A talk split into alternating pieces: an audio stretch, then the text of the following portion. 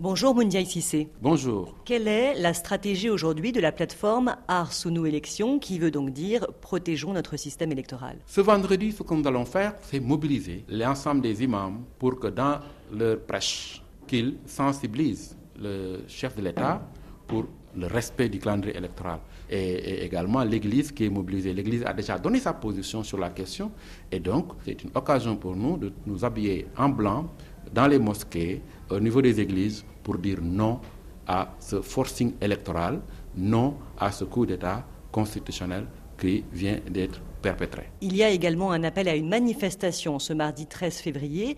Est-ce que vous comptez euh, vraiment sur une forte mobilisation, sachant qu'on a vu dernièrement des manifestations réprimées par les forces de défense et de sécurité? Est-ce que vous pensez que vous pouvez mobiliser sur le terrain, dans les rues? Oui, parce qu'on a envoyé au niveau du ministère de l'Intérieur une demande d'autorisation pour faire une manifestation pacifique.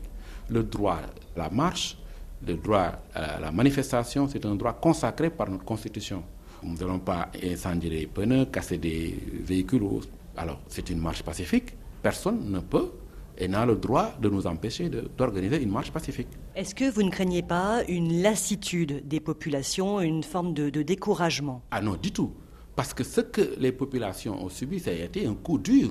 C'est comme frapper un enfant et le, vouloir l'empêcher de pleurer. Aujourd'hui, c'est un choc national. Il y a plusieurs partisans, même du président, qui sont contre ce report. C'est un sentiment généralisé. Non, mais tout en le faisant dans la paix, dans la sérénité. Les syndicats vont jouer leur partition, les religieux vont jouer leur partition, la société civile va jouer sa partition. Vous évoquez les syndicats justement, on entend donc un appel euh, à des débrayages dans les écoles euh, ce vendredi. Est-ce qu'il y a un mot d'ordre de grève générale qui est envisagé, sachant que pour le secteur informel, pour les commerçants, etc., ce serait très difficile, il y aurait un manque à gagner important, ce serait une forme de sacrifice? Chacun peut participer à cette mobilisation à sa manière, sans pour autant que ce soit préjudiciable pour l'exercice de ces activités. Les syndicats, c'est parce qu'ils peuvent mobiliser euh, les enseignants pour faire des débrayages et autres. Les commerçants, ils peuvent s'habiller en blanc, arborant les couleurs nationales, pour dire non à ce report.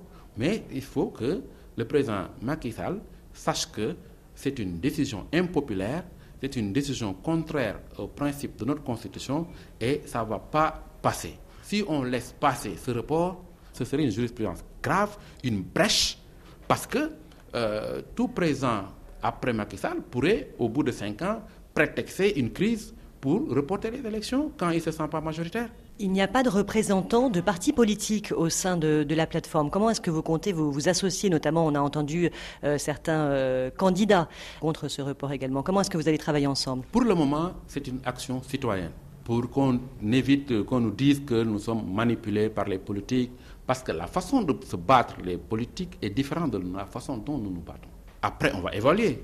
Si ça nécessite qu'il y ait une jonction avec les acteurs politiques, on le fera. Vous attendez euh, avec impatience euh, une décision de la Cour constitutionnelle. Vous avez un espoir, sachant qu'il y a des recours contre le décret, contre la loi également? Pas seulement le Conseil constitutionnel, il y a également la Cour suprême. Nous avons invité le pouvoir judiciaire, selon le principe de la séparation des pouvoirs, à prendre ses responsabilités. Dans le communiqué du Conseil des ministres euh, mercredi soir, le président Macky Sall euh, ne semble pas du tout revenir euh, sur sa décision. Quel regard vous portez sur ce communiqué, notamment la confiance renouvelée envers le Premier ministre Amadouba? Ça, c'est politique. Pour nous, c'est ça langage que lui. Le communiqué du Conseil des ministres devait tout dire, sauf inviter les gens à un dialogue que le Premier ministre pourrait même présider. Non, il devait faire un dialogue avant de prendre cette décision. Il devait consulter pas seulement les présidents des institutions. Les présidents des institutions, c'est lui-même qui les a nommés. Est-ce que vous ne craignez pas un enlisement de cette situation?